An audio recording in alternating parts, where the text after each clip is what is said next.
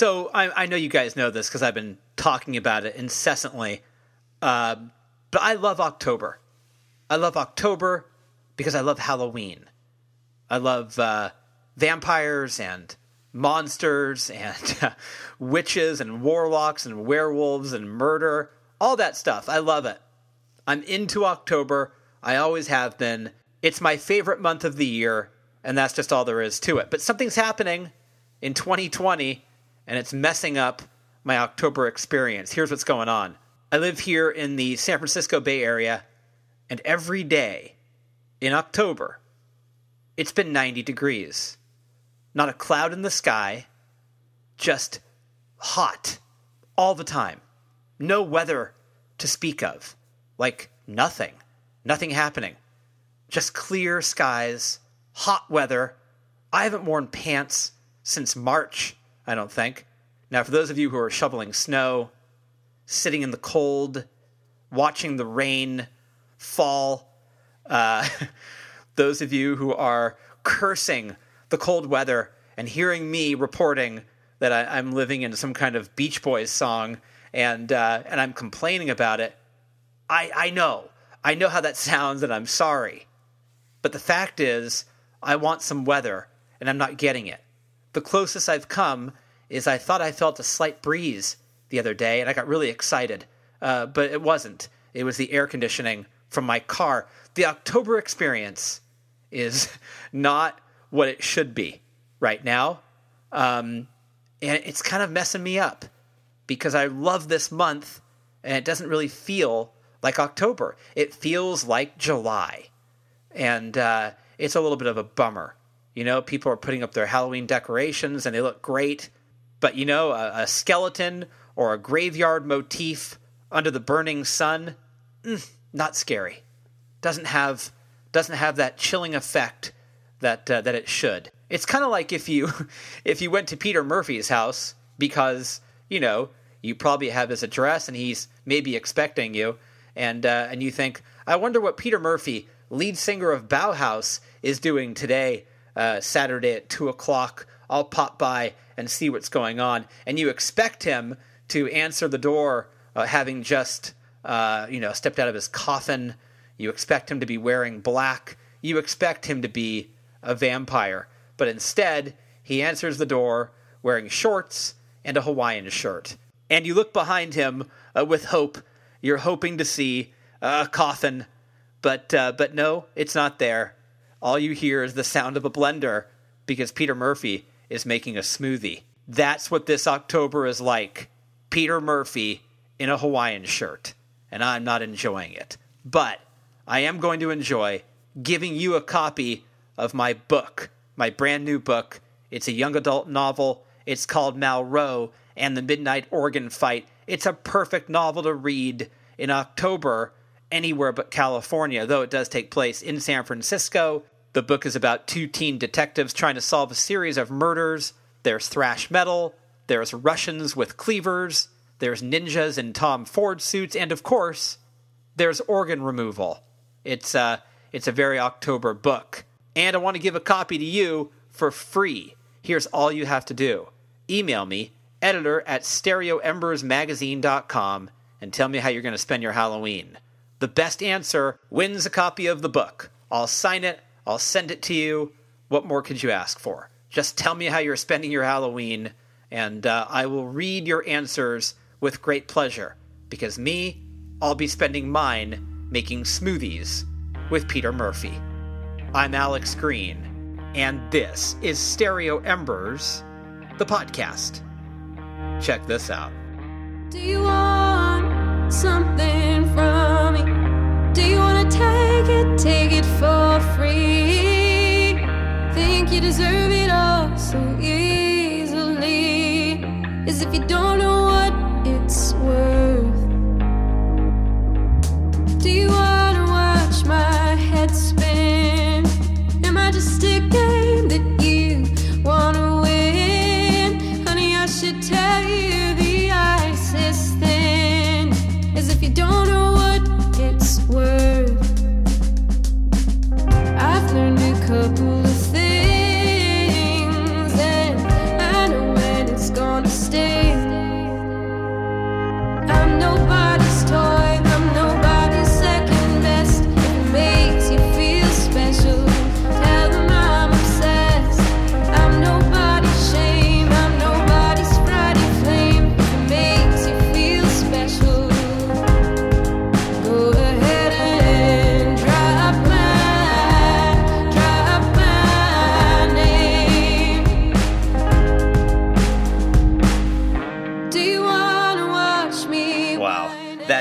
music of my guest today on the program, Evangeline Gentle. Let me tell you a little bit about Evangeline Gentle. So, when I listen to debut albums by Sarah McLachlan or Kate Bush or the Cocteau Twins, my first thought is, how did you get so good so young? I'm a writer, and it took me a long, long time to feel good about my work. I mean, like, now that I think about it, I think I started to feel really confident about it maybe yesterday. You might think, oh, that's not so bad. Well, yeah, but I'm 97 years old. Falling into the so good, so young category is Evangeline Gentle. The Scottish born, Canadian raised singer songwriter is one of those artists who sounds like they arrived fully formed. The 23 year old musician got their start at 11, and by their early teens were playing live in clubs. And of course, it didn't take long for people to notice the power and range of their work. And with an a cappella EP under their belt, a self titled debut album out now, and awards like Emerging Artist at the Petersboro Folk Fest and Best Female Vocalist of the Year at the 2015 Wire Awards, the CV is getting packed, and rightfully so. The album I mentioned is a straight up stunner. It's a song cycle that veers from rootsy ballads to stirring folk to sweeping atmospheric numbers that roll through the speakers with windswept finesse. This is an album with tremendous heart. It's as vulnerable as it is commanding, and it's a riveting, riveting listen. Evangeline and I, we had a great chat, and I'm excited to introduce them to you. So, have a listen to me and Evangeline Gentle breaking it all down right here on Stereo Embers, the podcast.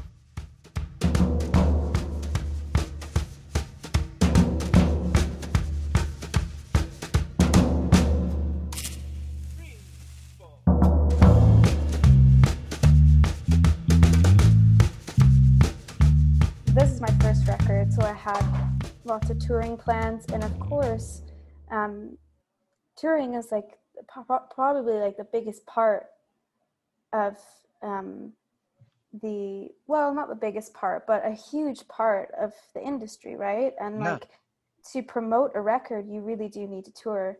Um, so when I found out that my tours were canceled, I definitely went through some type of grieving process over the ideas that I had had about what that was going to look like for me touring my first record.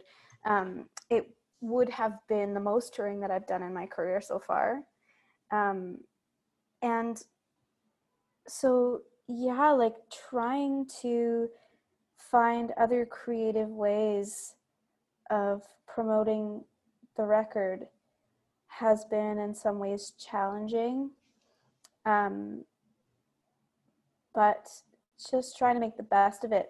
We did, um, I don't know, so over the course of uh, our lockdown here in Ontario, I was doing live stream concerts and things like that, but it's very hard to reach beyond your current fan base um, with live stream concerts, right? Because how are you promoting those to new audiences?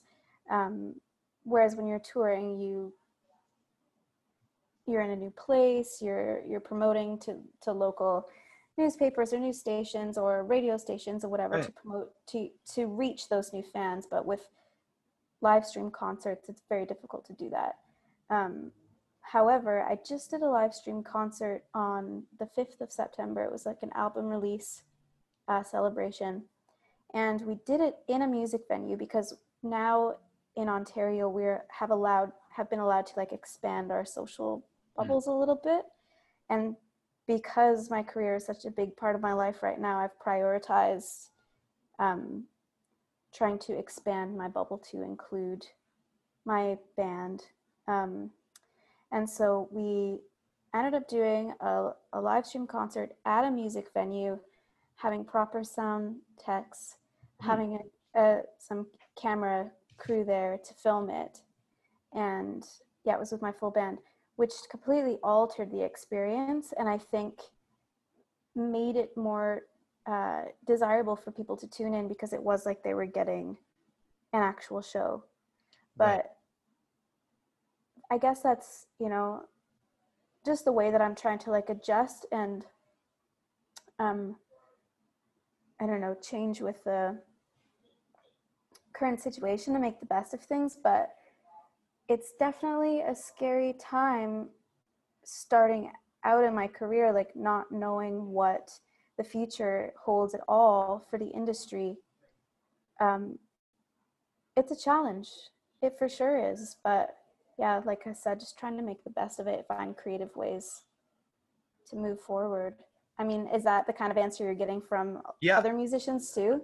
It is, and and it's sort of like I just interviewed um, Katie Malco, who is sort of like an indie rock, um, you know, uh, sort of guitar guitar indie stuff, and she's marvelous. And she was in the same position as you, where it's like the first album's coming out, and she wanted to sort of introduce herself to all these new people, and it's Mhm. like now you'll do that from your house in in uh, in England, and it's sort of like that wasn't really the plan. So what we've seen is we've seen a lot of sort of um, pandemic pivoting, I guess you Yeah. might, call it, right?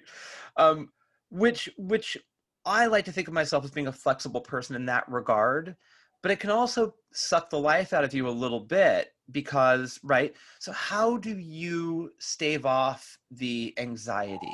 that sort of the attendant anxiety that comes with all of this pivoting because surely there must be a little bit of of um, tension around all this innovation Absolutely. Um, well, I'm fortunate enough to have like a team of people that work with me. I have two managers um, and a record label, and those two companies are very much involved with each other. It's called Sonic Unyon Records. oh yeah Um, and I'm so fortunate to have a team of people working with me um, to sort of, like you said, pivot together. It's like it's a.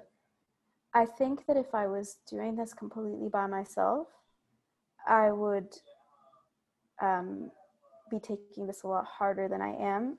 But because there's a team of people, it's like all everybody's different creative ideas of how to make it work are coming together. Um, but yeah, it, it's a huge. It is a huge stress. Um, and yeah, I don't know to manage it. I've just been talking to a lot of my, a lot of the people in my life who are in the same position as me, yeah. just trying to be there for each other, extend to each other compassion, also help each other out in the ways that we can by promoting each other's live streams and, um, yeah, really trying to support each other. yeah i spoke to lou canon and she's you know a fellow canadian uh, singer songwriter artist. She's fantastic. And same position i think it's like her third album that came out. And you could tell that like all of the planning that was you know all the things that were going to happen are not going to happen now and you can see on instagram um, that there's there's a, a artistic frustration in the sense that you feel a kind of not claustrophobia but you feel kind of stifled creatively because you couldn't wait to get out there on the road or or do whatever Mhm. um, do you feel a sense of community with your fellow musicians where you really do um, have conversations with them like you were saying um, continuously about how's it going now just a little check-in like do you just kind of check in and see like where you how are you doing what are you up to Yeah, for sure. I mean, like working in this industry, you spend so much time with other musicians, and and uh, like for me personally, most of the people in my life work in the industry. Um, but I have three guys in my band. One of them, his name's Nick Ferrio. He also has his own music project, and he just finished recording a record. He's like all set to put it out, but he's decided to hold back on it and wait to see what happens because well here's the thing too is like i think it's a different experience for different people based on where they are in hmm. in their career so for him like he's been working in the industry for a long time he's put out lots of records he's established in a different way than i am. So for him he feels like he wants to wait and and he can he can wait if that makes sense because he's been doing it for a lot longer. Whereas for me when all of this stuff happened like I I basically you know got on the phone with my managers and we were just like trying to weigh up the pros and cons. And i actually thought to myself okay well maybe um, because lots of people will be holding back on releasing records pushing back their release dates maybe there'll be like a little bit more room for for um, somebody like me and other people like me who are just starting out to sort of have their music heard like a little bit more room in the industry for that. And i honestly do think that that has happened for me um, with the market being less saturated with bigger acts coming out with records hmm um, I do think that that that quieter, that less, the the lessening of traffic, of release traffic, actually opened up some space for me. Um, so there are benefits to that as well. Like I don't like I I'm trying just for my own I think my own mental health really um, trying to see the, the positives in in there as well. But anyway, sorry, that's getting a little bit off track. But yeah, back to talking with other musicians. I mean, the conversation that I'm having with you is definitely a conversation that I've had with my friends who are artists recently, for sure. Just like checking in, making sure we're all good. But you know, it's kind of occurred to me that there will be some attrition. There will be, you know, some artists who who will take stock and look around and go, well i better get my real estate license because i can't wait two years right? Um, so there and also venues and people who work in lighting and sound the, the industry is really taking it pretty it's a it's a sucker punch. And you know in addition to being a, a scary time you know for everyone the general population for an artist um, it's very scary. And you you seem to be so balanced about this. Have you have you done a lot of sort of internal conversations with yourself about like okay don't panic and here's how you got to think about this have you had to sort of talk yourself down a, a couple of times so many times. I think for me, when I was in quarantine, that was the hardest of it. And I definitely was feeling super depressed. Um, probably and I'd say, like April, um, when everything was being canceled and stuff like that. I definitely just had, well, because I had so many hopes for what was going to happen. You know what I mean? And like how exciting it was all going to be, and had wanted this for a very long time in my life since I was a child. Um, and so I, I went through uh, yeah a low point and having exactly this kind of conversation that we're having with myself internally and just i don't know trying to stay grounded about it but you're you're so right about uh, the way that this touches all areas of the music industry. I think a lot of attention is being given to how this impacts artists and venues but you are so right. There are people that are integral to, uh, to the touring industry that are out of work right now just as much as everybody else lighting sound techs you know um, it's it's hard. The the industry is absolutely taken a huge hit from this but like i said for me i just need to kind of remain optimistic. But i also i know this from talking to other artists. There are some people in the industry who are musicians and do it because they love it and it's and it's something that's been working for them and then there are some people who are artists who do it and that's there's no way that they can't do Right. it. It's just like you just have to. And i'm one of those people where it's like i know that no matter what i will find a way of doing it.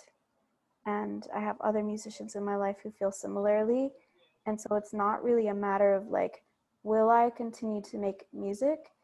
Will i continue to pursue a career in music? To me it's like how am i going to adapt to these changing situations so that i can continue to have a career in music?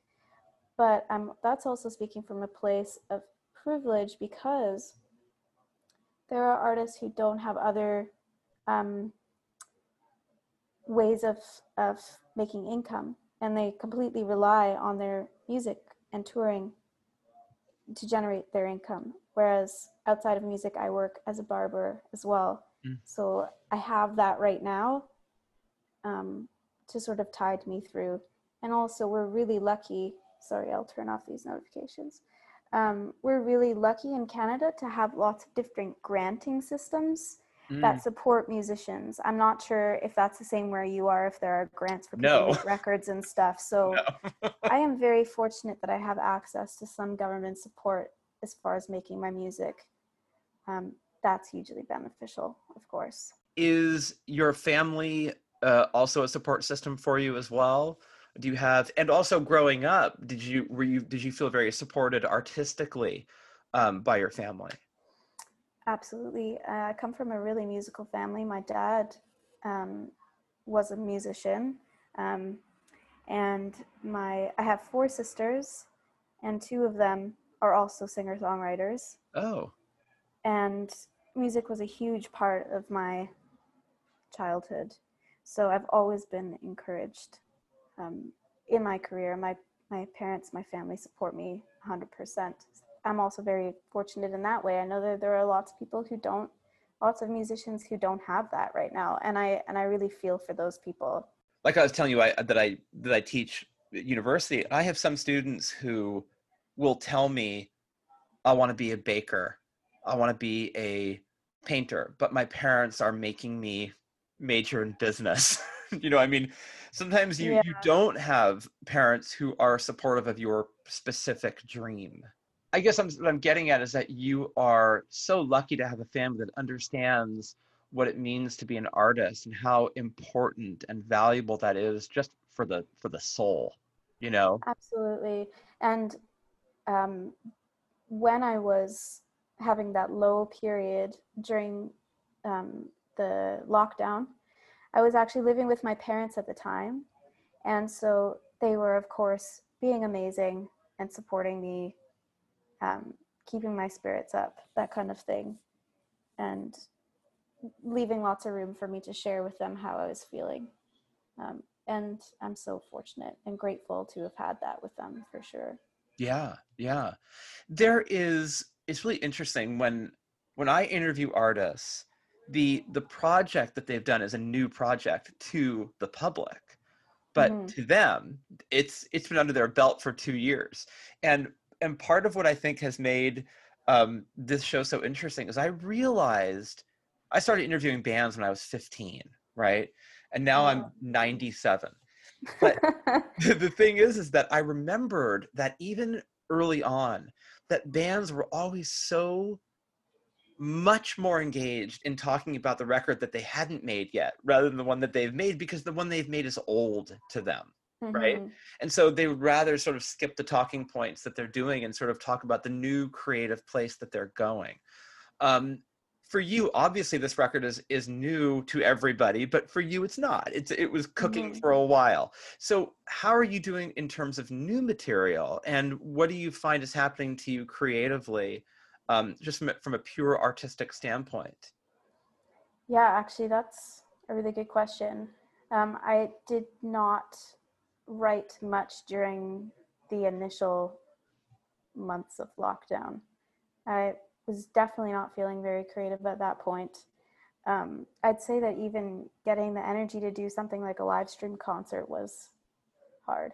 yeah Um, but then towards the end of lockdown, I feel like I had processed a lot of those uh, feelings that I was having and sort of like, okay, well, you know, this is a really good time to start working on my next record. And also, I think being in lockdown really gave a lot of space for me to reflect on things that had happened in my life that I otherwise really hadn't had the time to reflect on because I was so busy trying to make this record and release this record and make plans for that. And I was working a lot of the time. I was working two jobs, going to hair school, and um, you know, trying to put together a team to release my record outside of Canada. So there's a lot going on, and a lot going on in my personal life, and I feel like I was basically forced to just slow down and reflect. yeah And the music that I've been writing for my next record, which I'm going to start recording at the beginning of next year, should all things go well. Um, yeah, if I'm, you know, if we can do that, um, the music that I've been writing for that record uh, is very introspective in that way and has been cathartic. Um, but now I I just moved to Hamilton, Ontario. So I moved out from my parents' house when the restrictions were lifted, um, and I'm living alone for the first time. I've always had roommates, and that has um, left a lot of room for me to spend time writing as well. But because I'm because I've been um, focused on you know releasing the record and releasing the singles and been gaining some traction and talking to people and that has definitely given me a little bit of a boost in creative energy so i've been writing a lot but yeah like i said very introspective Yeah, and it's also nice to hear that this has not stifled the creative process. In, in other words, you just you you're like a, a steam train. You just keep going, creative. yeah Um, and like you were saying earlier, it's like there there really isn't a choice. Like this is this is just who you are. You create. Um, exactly and it's also imposed a really interesting schedule on you because you probably wouldn't have gone with that plan of I'll record the new album at this particular point because you'd be touring, you'd be doing right. So the timeline has gotten kind of like elastic. Yeah. Totally. I mean, yeah, especially like the writing period because right now I would have been on tour Right. and I and I wonder how different my second record would have been had I have spent all this time touring. I'm not really sure it would have I'm not really sure that it would have been as maybe introspective or as like I don't know what another word for it would be like deep or something. I'm not sure. Yeah. Reflective. If not for being forced to slow down. You know? Who knows what it would have been, but I definitely don't think it would have been what it will be.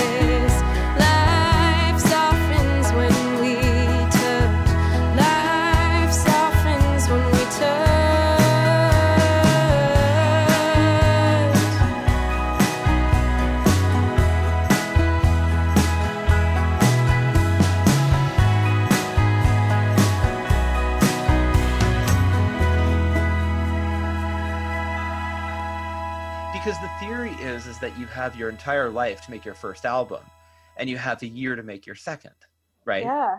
I've, And- can I, I've never heard that before, but I've literally heard that now twice in about four days.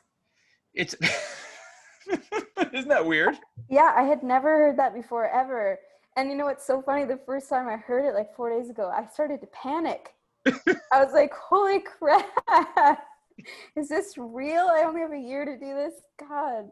I know. Well, I think it's real only in the sort of metaphorical sense of you've you can cook this stuff for as long as you like when you're for your first effort. But the second one is just the compression, right? Everything is just compressed. So it reflects the experience that you that you've most recently had in the last year or two. Um, I don't think it's specifically a year, but it, it is it is a much more hurried up process than it would have been for the first you know part of your life where you're sort of walking around with these songs. There are some bands where when they follow up the first with the second album the second album is just ridiculously as strong as the first in the same spirit of it. You Mhm. also realize they had all those songs. In other words they didn't just have 12 songs they had 24 Yeah. um, you see that with the violent femmes or with rem like in their early records um, or the early stuff they they had all of those songs. There, there's a songwriting tear where they wrote like 25 30 songs um, Mhm. so I, I- do think the second album is reflective of, of the experience of the previous year year and a half so you're right like who knows what you're if you've been touring and getting out there and feeling this sort of like worldly exuberance it might not have been an introspective angle Mhm. you know hmm Definitely. Yeah, and I think that's so true about the, you know, having less time to write your second, but especially if you're, you know, trying to get yourself on that like two year rotation of yeah putting something out, which is kind of what you have to do now. Um, and that's fine. Like, but it is a, a whole different process. Like I spent three years working on my first record, which is very different than the year that I will have spent working on this one. right sure. right right it's totally just artistically it's totally it kind of reminds me of like painters who get commissioned work where it's sort of like okay we want you to paint this for us by this date.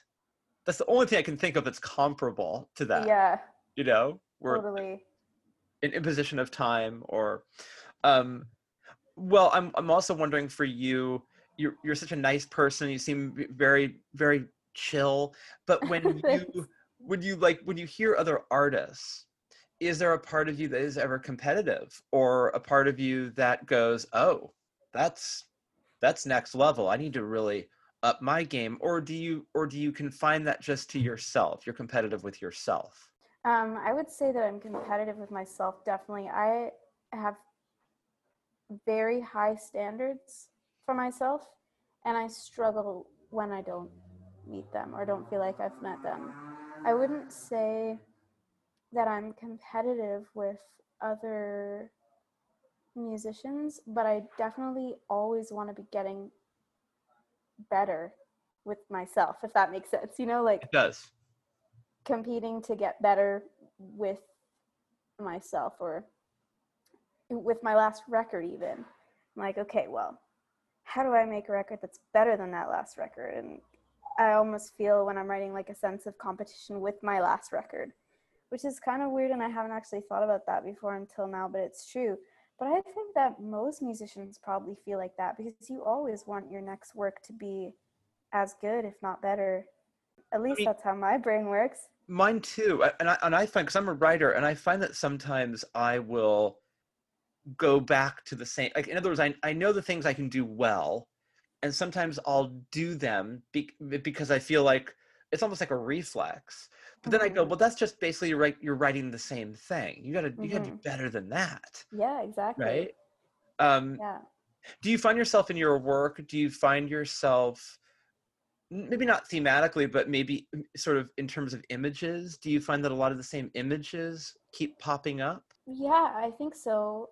I think what comes up for me consistently is like what I want to achieve with the music that I make.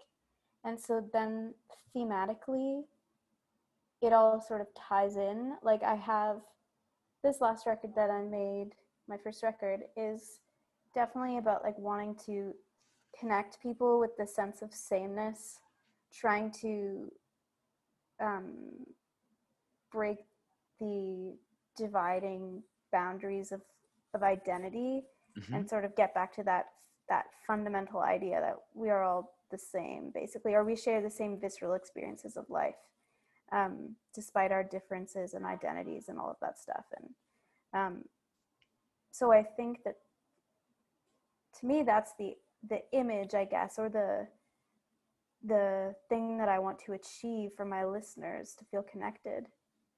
And that definitely comes up in what i write for sure that thing that keeps coming back. But i wouldn't say that it's something that i feel like i do well and that's why i keep coming back to it. I think i just have this consistent idea of what i want to achieve I turned 50 in June and I feel for the first time in my life, I feel, and I've, I've been inching towards it, you know, for about 40 years, um, about feeling like my identity as a person finally feels like something I'm comfortable with, you know, which Mhm. is like, um, which really just means I don't really care as much as I used to about how people will accept that particular identity. It's sort of like this is who I am, and this is how I'm comfortable, and this is this is the way it is. Um, that took it took way longer than I would have hoped or thought. Um, so for you, in terms of your self identity as an artist, as a person, as a person in this world, like how your personality is, um, when did you start to feel comfortable with like this is who I am, this is the way it is, and I like it, and I'm comfortable with it with myself, and so the rest of the world is going to have to just adapt to to who I am. Um, and I mean that artistically, creatively, personally. I can. It's inclusive of everything. Um, I've been thinking about this so much lately, and I'm and I'm. sh- I, it feels so good to finally feel like, here's who I am, right? Mhm. Um, do you know? It's a weird question, but in terms of like being a creative identity, being somebody who is, I'm going to be. I'm not going to become a, a CEO or whatever it might be. yeah When did you feel comfortable and self-actualized with just who you are as a person? hmm Well, I guess it was probably a couple of years ago because when I had graduated high school, um, I graduated high school in 2012, but I had I played my first show um, in a bar when I was like 13 Wow. um, and started playing in cafes and stuff like that and playing all over the place and took myself very seriously. Like, Yeah. I was like, this is my career. I'm 13, but I know what I want to do with the rest of my life, and there's no other like there's no other way forward. Just gonna keep doing it. So by the time that I graduated high school, I had been playing music live, getting paid for it. Like that was like my part-time job basically in high school was getting paid to play shows. Um, but when I graduated high school, I just felt all this pressure all of a sudden. Like my friends were going off to university. Mm. Um, I just felt like, is this actually something that I can do? Um, is this lifestyle something that I'm going to be happy living, I suppose? Um, should I do something else? And I felt that pressure for like a couple of years and sort of like stepped back from pursuing music career.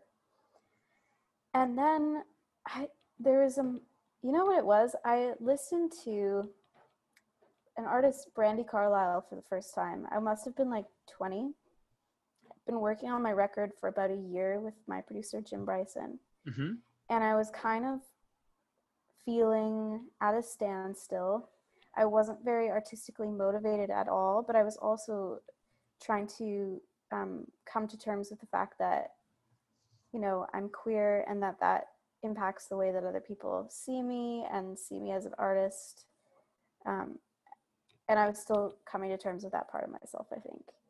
And it was seeing her, so she's um, out as gay. Hmm and it was seeing her and listening to her for the first time um, and her record by the way i forgive you that really energized me creatively first of all. Like it made me want to write songs. I don't know I think for other musicians, they have those um, artists where they just feel so creatively energized by, and, and it makes them want to write music. And that was sort of what she was for me at the time.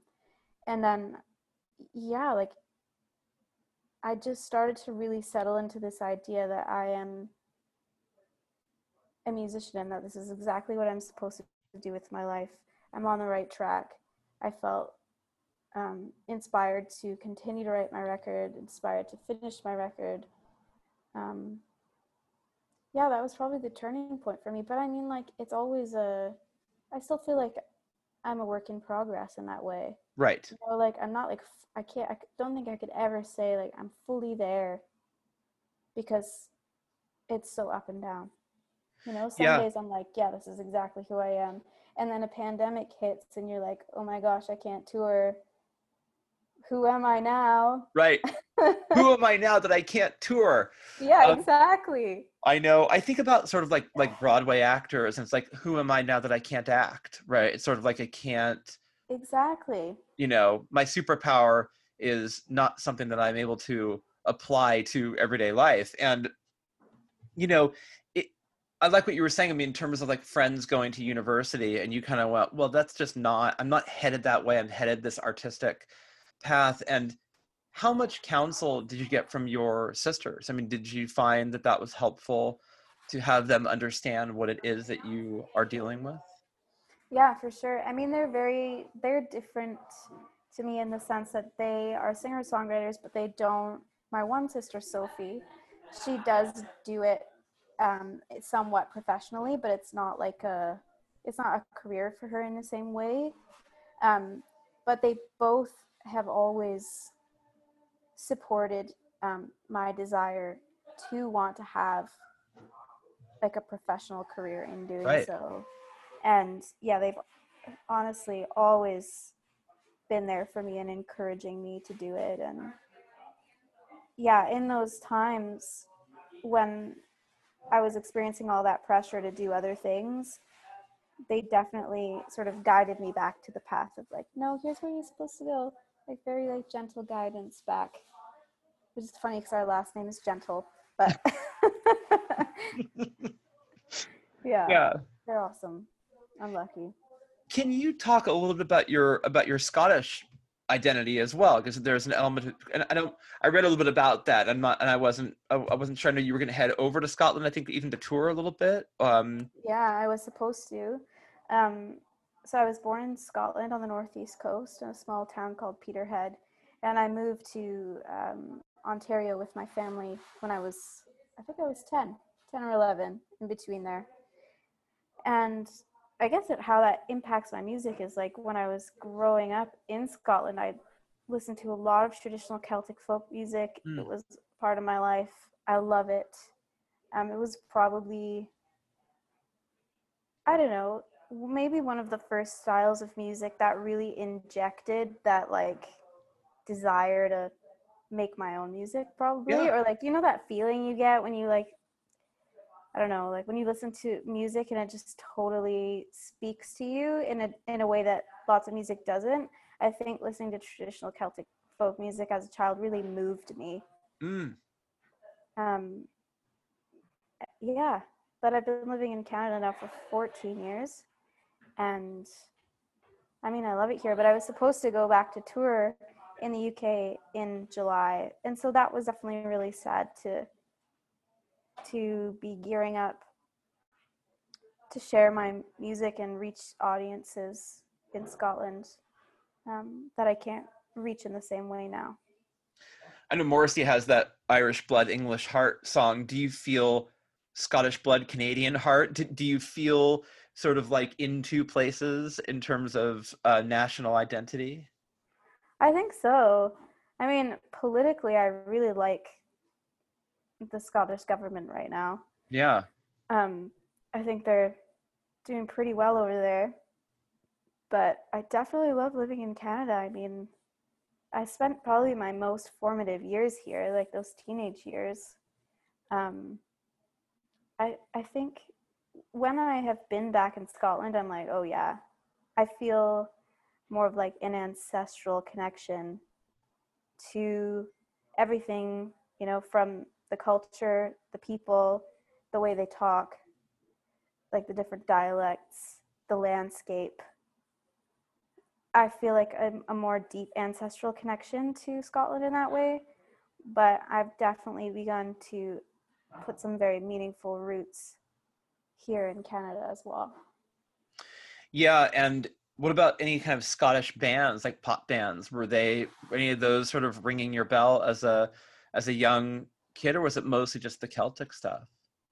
Um, I'm trying to think actually. Well, I I'm trying to think. My parents have always had like pretty wide um range of music tastes and when I was living in Scotland I was like under the age of 10 Yeah, and I feel like at that point in my life my music taste was like definitely informed by my older sisters and them. But my dad's a huge lover of um, Motown. There's some northern soul in there as well. Um, yeah. And so we listened to a lot of like marvin gaye growing up and on that side of things. But um, when i started to listen to music on my own and started developing my own music taste i actually got really into country music Mm. because which is was not a big thing in Scotland, but somebody had given my parents a Dixie Chicks record. They're now going by the Chicks, but um, for those listening who don't know that, the Dixie Chicks, and I just totally got obsessed with that band. I'm they're still my favorite band of all time, but that Dixie Chicks record that I started listening to really informed um, what I started listening to, which was then, yeah, a lot of country, a lot of bluegrass. Um, so I wouldn't say that I was necessarily like super influenced by any sort of UK pop bands at the time. It was definitely more like Americana. Mm. Interesting. stuff. Yeah. I mean, even Canadian bands like Stars or or Broken Social, you know, did, I love those bands. Those were like my high school go tos. right. When I started getting into more like alternative indie music was definitely in high school. And uh, in fact, that's when I started to get into um, pop artists. But like, I used to love listening to early Madonna, Prince. Um, yeah, that kind of, those kind of like pop icons basically. But yeah, definitely love Broken Social Scene, Feist. Yeah.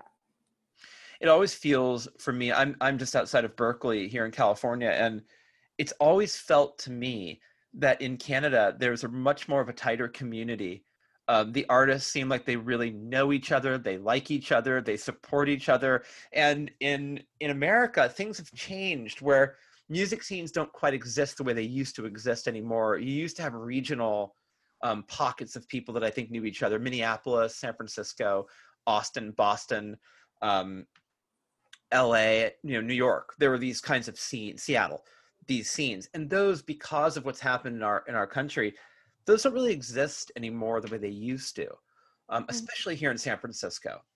Um, so, have you felt a kind of community amongst amongst Canadian artists? Do you feel, or is that have I romanticized my, my brain? No, it's it's very true, but I think that what contributes to that is that we have less like densely populated major cities here. Like you Right. go to America and you drive like 3 hours from one major city and you're in another major city, whereas here outside of Ontario like if you're going to drive to the west coast, you're driving for like 8 hours through the prairies and there's no major cities. But you'll if you're on tour you need to stop in some of those places right? And there's small communities. Right. and there's bands coming out of those small small towns. Um, and you meet people along the way. And i yeah i think it's just that there's less people here. Um, there's less major cities to play in.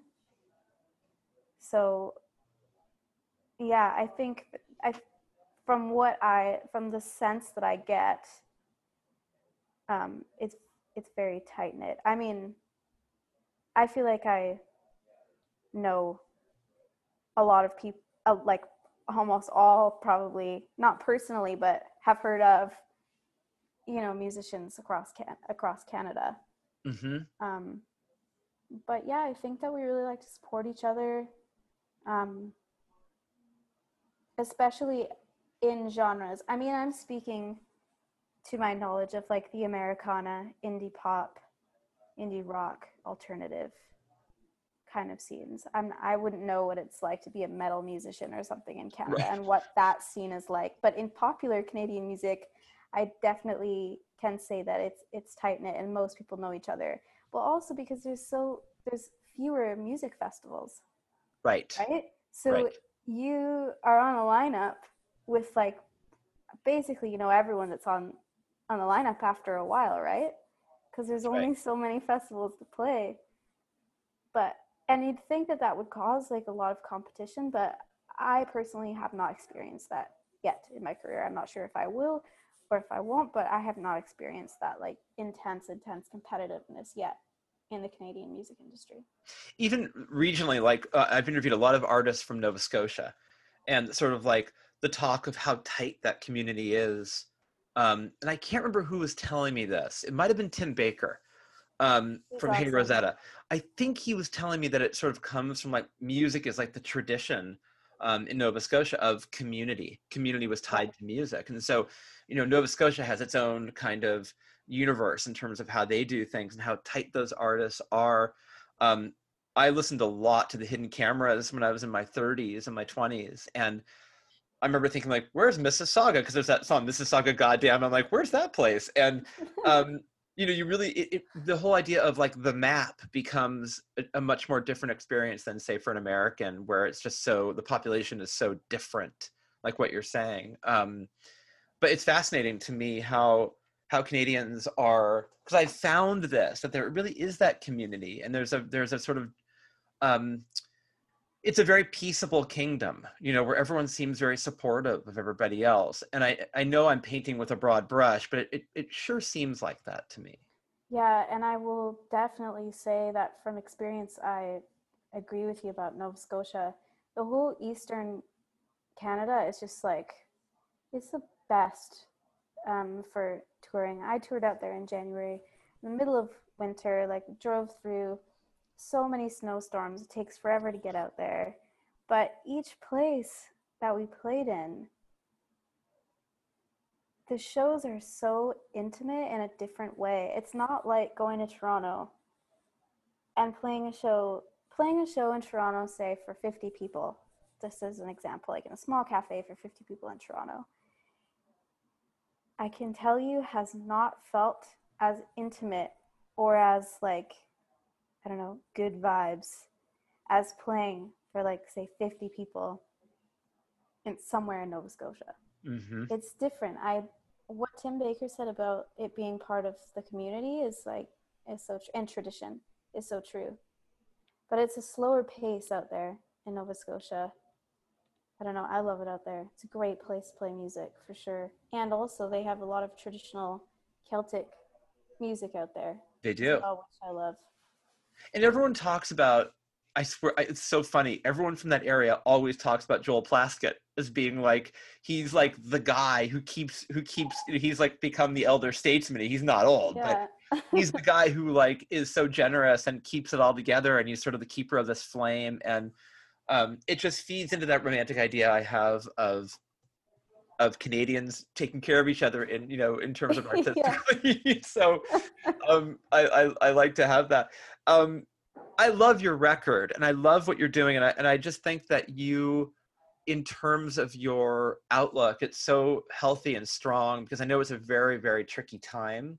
Mhm. um, but it's sort of like when you're an artist you're an artist. And you know people have written amazing works like the inferno was written in exile you know and i think shakespeare wrote during during a, a pandemic. And so great art comes from great misfortune um, global misfortune or even personal misfortune right? We know that Absolutely.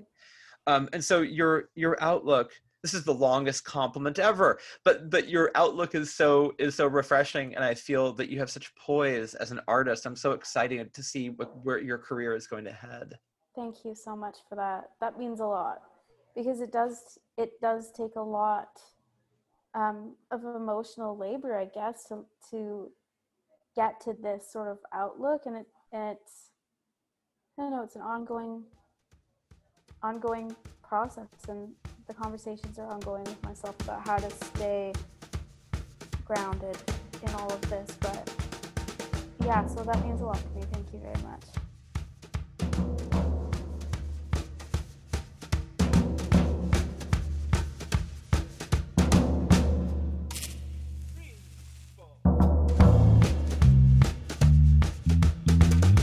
Well, there you go. You've been properly introduced to Evangeline Gentle. Go get that album. EvangelineGentlemusic.com is where you need to go. Uh, AlexGreenOnline.com is where you need to go if you want to find out what's happening with me. Or you can just listen to me on my podcast because I talk about myself incessantly. Well, where else am I going to do it? Someone else's podcast? Come on.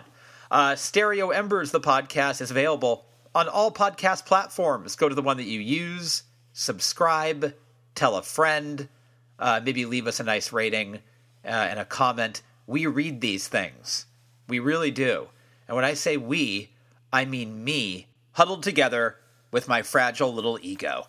You can find me on Twitter at Embers Editor. You can find me on Instagram at Embers Podcast. Go ahead and email me, editor at stereoembersmagazine.com. Uh, let's take a longer listen to Evangeline Gentle's Drop My Name. Enjoy it, and thank you as always for listening to Stereo Embers, the podcast, only right here on Bombshell Radio. Do you want something from me? Do you want to take it, take it for free? Think you deserve it all so easily? As if you don't know what it's worth.